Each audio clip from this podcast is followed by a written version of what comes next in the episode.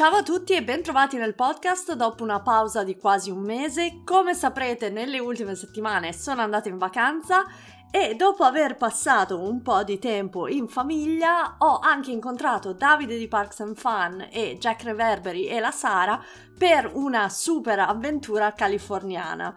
A proposito, abbiamo già fatto una live tutti insieme settimana scorsa dove abbiamo risposto un po' a tutte le vostre domande sul nostro viaggio e trovate questo video sul canale YouTube di Parks and Fun.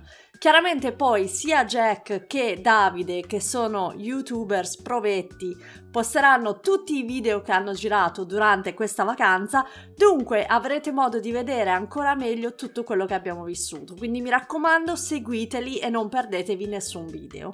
Per quanto mi riguarda, sono contentissima di aver avuto la possibilità di visitare altri due parchi Disney, quello originale Disneyland, quello aperto proprio da Walt, e poi Disney California Adventure, chiaramente parco eccezionale con attrazioni uniche, secondo me imperdibili, e poi ho fatto la mia prima montagna russa all'aperto, quindi sicuramente un grande successo per me.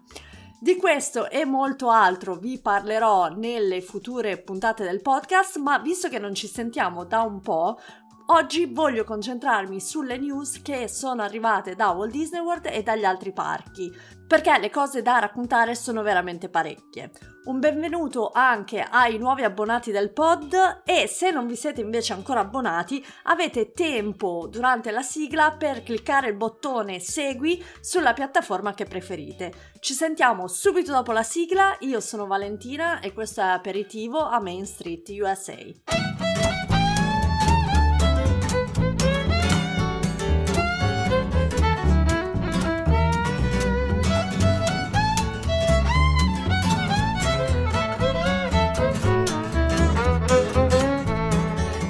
Allora, non possiamo che partire con la super apertura di Guardians of the Galaxy Cosmic Rewind, il nuovissimo coaster di Epcot che è stato aperto al pubblico negli ultimi giorni di maggio. Premesso che ho evitato di guardare qualsiasi POV su YouTube, in compenso ho sentito molte recensioni a proposito di questo nuovo coaster e ho pensato di mettere assieme i tre fatti assolutamente da sapere su questa nuova attrazione. Numero 1. Il coaster ha aperto per il pubblico generale durante il weekend del Memorial Day, dopo diverse settimane di preview per cast members, annual pass holders, membri del club 33 e così via. Porte aperte dunque, ma con un grosso ma come al solito. Come abbiamo visto per le ultime aperture a Walt Disney World, si accede all'attrazione solamente tramite fila virtuale su My Disney Experience che apre alle 7 di mattina per tutti quelli che hanno prenotazione e biglietti già acquistati per il parco la fila virtuale riapre poi all'una del pomeriggio e in giorni particolari anche alle 6 di sera, ma in queste due occasioni solo per le persone che sono già fisicamente all'interno del parco. Chiaramente, come di consueto, la fila virtuale nei primi giorni è andata esaurita in una manciata di secondi, e quindi Disney ha pensato bene di introdurre un secondo modo per visitare l'attrazione e sapete già dove sto andando, ovvero sto parlando della Lightning Lane Paper Ride, anche chiamata ultimamente Individual Lightning Lane, praticamente quelle file virtuali che tu compri specifiche per un'attrazione. Nei primi giorni del lancio del nuovo coaster, la Individual Lightning Lane costava la bellezza di 17 dollari a persona.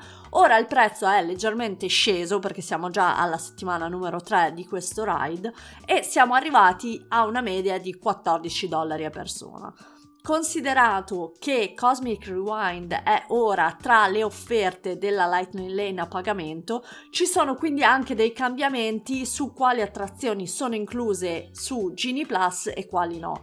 Ad esempio, rispetto alla lista originaria, Remy's Ratatouille Adventure ad Epcot ora è compresa su Genie Plus, non è più una Lightning Lane speciale così come è successo a Expedition Everest ad Animal Kingdom. Insomma, abbiamo capito che Disney cambierà, adatterà, muoverà attrazioni dentro e fuori Genie Plus per trovare la situazione economicamente migliore per loro.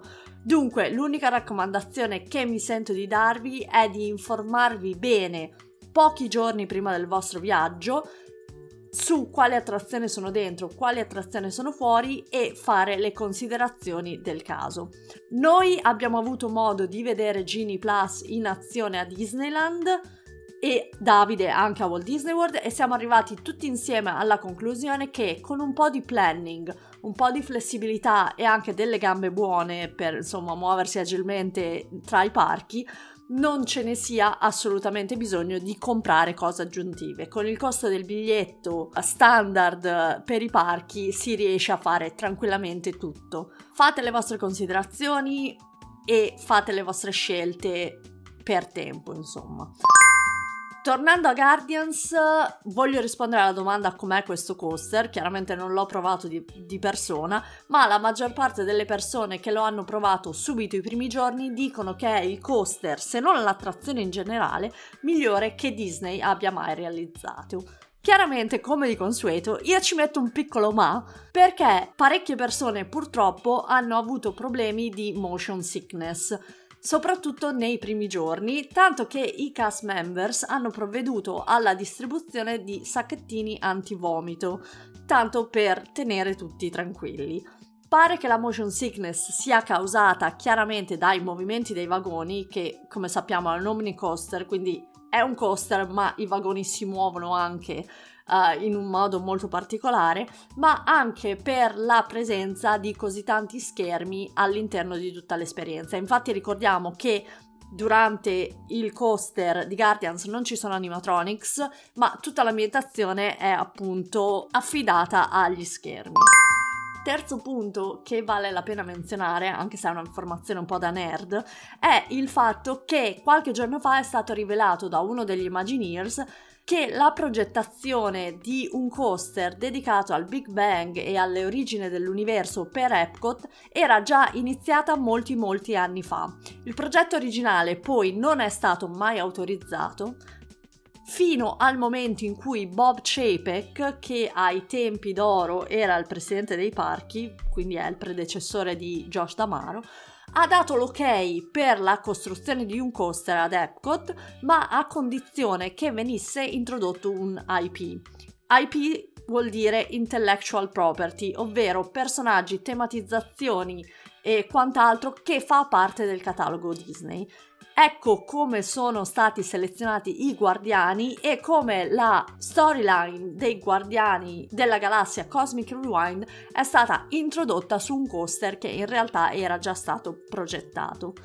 I lavori di costruzione infatti sono iniziati nel 2018, che è stato anche l'anno in cui poi Bob Chapek ha preso il controllo come CEO della Disney. Insomma, tutto sommato sono molto curiosa di sapere come sia questo coaster e magari anche in futuro provarlo. Purtroppo non ho viaggi prenotati per Walt Disney World, ma per il momento aspetteremo con ansia la recensione di Davide che andrà di nuovo in spedizione ad agosto e Virtual Q permettendo cercherà in tutti i modi di provare questo coaster per noi. So anche di alcuni di voi che sono in partenza a breve, quindi fatemi sapere cosa ne pensate di questo coaster e sarei anche felicissima di ospitarvi sul pod se volete farmi sapere appunto com'è questo coaster dopo averlo provato. Di questa nuova attrazione ho parlato parecchio anche in passato, raccontandovi anche in anteprima la sua backstory, quindi se siete interessati potete andare a recuperare l'episodio dedicato che vi linkerò anche qui in descrizione. Rimaniamo ora momentaneamente a Walt Disney World perché ci sono due news da tenere a mente per chi viaggerà a breve. La prima è chiaramente che il prossimo periodo di picco per i parchi sarà il 4 luglio e praticamente la settimana che lo comprende. Dopo diversi anni, infatti, in cui Disney non celebrava davvero questa ricorrenza tutta americana, quest'anno invece ci saranno eventi e ci saranno addirittura fuochi d'artificio speciali a Magic Kingdom. Quindi i parchi saranno davvero pieni, se non sold out, e quindi se siete in partenza per quelle date state veramente in occhio e se anche avete la prenotazione per i parchi, mettetevi già nell'ottica che i parchi saranno davvero davvero davvero pieni. Altra cosa da sapere per i viaggiatori imminenti è un cambiamento, ancora una volta, per quanto riguarda Genie Plus. Ecco cosa cambia. Non sarà più possibile, almeno a Walt Disney World, acquistare Genie Plus in anticipo rispetto al giorno in cui volete usarlo. In passato c'era la possibilità di comprare Genie Plus in anticipo per tutto il periodo della vostra vacanza, ma ora invece si potrà comprare sempre via app solo nel giorno in cui si intende visitare i parchi. Insomma, state pronti alla mattina presto perché la lista di cose da fare ancora prima di entrare nei parchi, se avete una prenotazione, si sta allungando tra Virtual Queue, Genie Plus, compra questo, compra quest'altro. Insomma, state in occhio perché Genie Plus, se lo volete comprare, vi ricordo solo la mattina in cui andate nei parchi, quindi occhio a questo.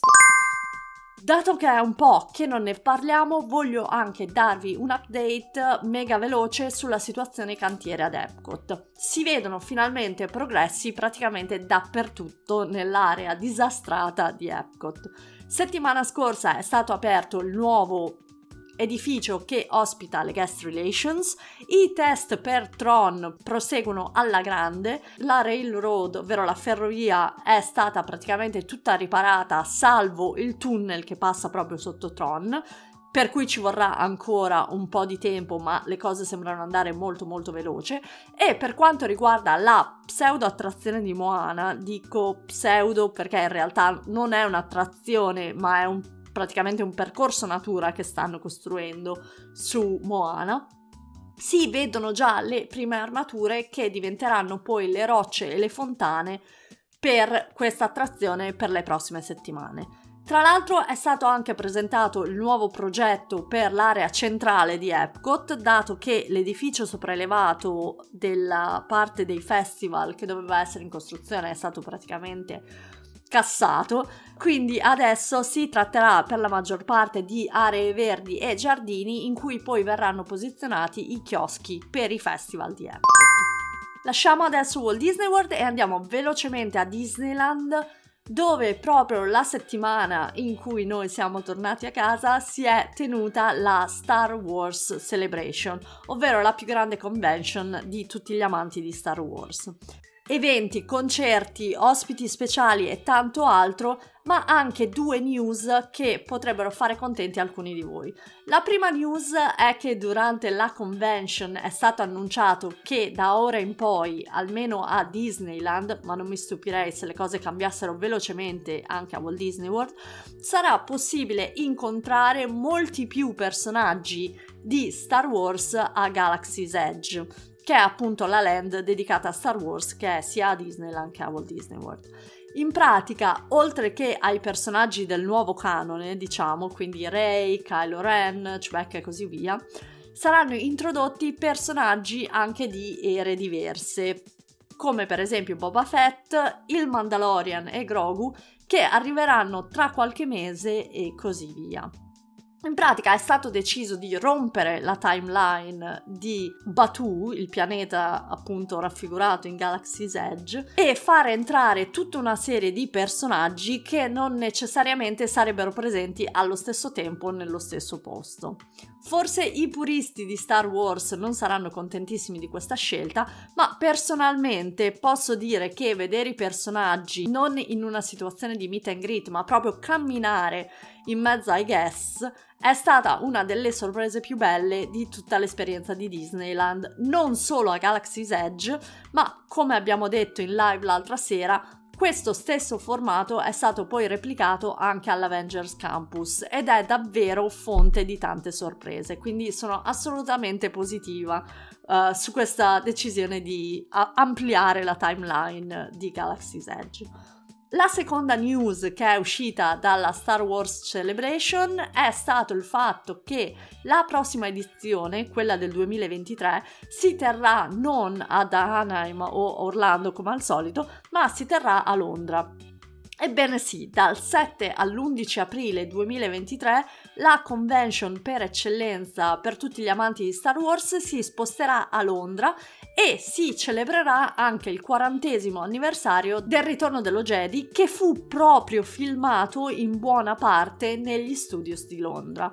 I biglietti per l'evento che si terrà appunto su diversi giorni dal 7 all'11 aprile non sono ancora in vendita ma probabilmente verranno annunciati molto presto quindi se siete interessati all'evento tenete gli occhi aperti. Ci spostiamo velocemente ora a Disneyland Parigi per due news che avrete sicuramente già sentito. La prima chiaramente è l'apertura dell'Avengers Campus fissata per il 20 luglio. Come ho detto in live l'altra sera, io che non sono fan di Marvel sono rimasta assolutamente colpita in positivo dall'Avengers Campus a Disney California Adventure e mi auguro veramente che quello di Parigi sia allo stesso livello. Come ho detto prima, una land in cui passare davvero molto tempo con cose che succedono davvero spesso, tra mini spettacoli, supereroi che passano tra gli ospiti del parco, secondo la storia originale del campus, praticamente per reclutarvi nella schiera dei supereroi, Uh, un ristorante, Pim's Kitchen, che è divertentissimo sia per il cibo che per i drinks. A Parigi ho sentito che in realtà sarà un table service a buffet, quindi forse sarà un'esperienza un po' diversa da invece il quick service che abbiamo visto a Disney California Adventure, ma insomma non mi sono ancora convertita all'universo Marvel, non, non, penso ci siano speranze per quello, ma sono stata assolutamente lo stesso positivamente colpita da quest'area, quindi non vedo l'ora nemmeno io che apra a Parigi. Altra cosa, se mi seguite da un po' vi ricorderete che non ero veramente convinta nemmeno dell'attrazione dedicata a Spider-Man, Web Slingers come si chiama a Disney California Adventure, tanto che quando siamo arrivati a Disney California Adventure avevo già messo in conto in realtà di non farla, anche perché in realtà in California è l'attrazione con i tempi di attesa più lunga di, par- di tutto il parco, poi però mi è capitato un momento fortunato con la fila del single rider senza attesa e chiaramente mi ci sono buttata. Allora, non è un'attrazione strepitosa e probabilmente non farei una fila molto lunga per provarla, ma devo dire che il pre-show, la tematizzazione e in generale il contesto in cui si trova sono talmente ben fatte e penso anche che un parco come gli Studios di Parigi, sappiamo tutti, abbia bisogno di più attrazioni, quindi assolutamente penso che sia un'attrazione che ci può stare e da provare. Ancora una volta non vedo l'ora di sentire le vostre opinioni a proposito dell'Avenger Campus di Parigi. Dopo il 20 luglio sicuramente ce ne sarà da parlare anche con Davide, anche con Cataldo, insomma, ne sentiremo delle belle. La seconda cosa da Disneyland Parigi di cui non si può non parlare questa settimana è il video virale del cast member che stoppa la proposta di matrimonio davanti al castello di Disneyland. Vi faccio un riassunto brevissimo di cosa si vede nel video. In pratica si vede la coppia in uno di quei palchi situati davanti al castello, intenta nella proposta di matrimonio. Nel video si vede il ragazzo già in ginocchio con la scatolina dell'anello in mano e un cast member che scatta in avanti, afferra la scatolina con l'anello passa praticamente attraverso la coppia e invita i promessi sposi a seguirlo fuori dal palco, praticamente interrompendo il momento speciale. Due cose da sapere. La coppia al momento in cui è successa questa cosa ha detto di aver avuto il permesso per stare sul palco per la durata della proposta, ma questo particolare non è mai stato confermato e pare che poi in realtà la coppia abbia anche ammesso di non aver avuto nessun permesso speciale per stare lì. Seconda cosa da sapere è che il cast member in questione, invece, Rafael, è famoso in rete, ha quasi 30.000 followers su Instagram, 10.000 followers su YouTube e copre a Disneyland il ruolo di flow control, quindi colui che si occupa di spostare gente, farla defluire e appunto anche tenere un occhio alle aree non accessibili al pubblico.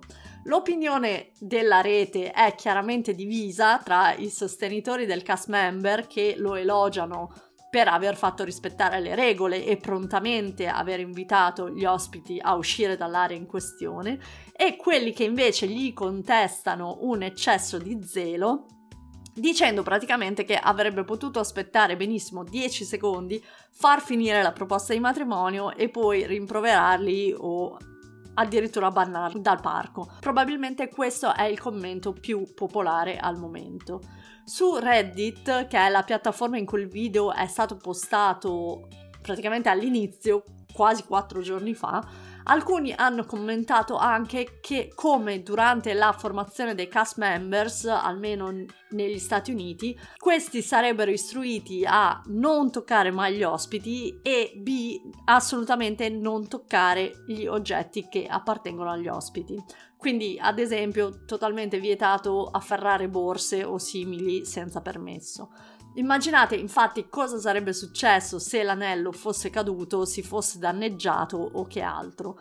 Insomma, internet diviso, ma una cosa positiva di tutto questo è che Disneyland Parigi ha ammesso parziale responsabilità su questa situazione e ha promesso di rimediare nei confronti della coppia al più presto. Insomma, pronta reazione di Disney che di solito, specialmente negli ultimi tempi, è invece molto lenta a fare comunicati, dire cose, aggiustare situazioni. Invece in questo caso è stata molto pronta, insomma, a mettere una pezza a quello che stava succedendo.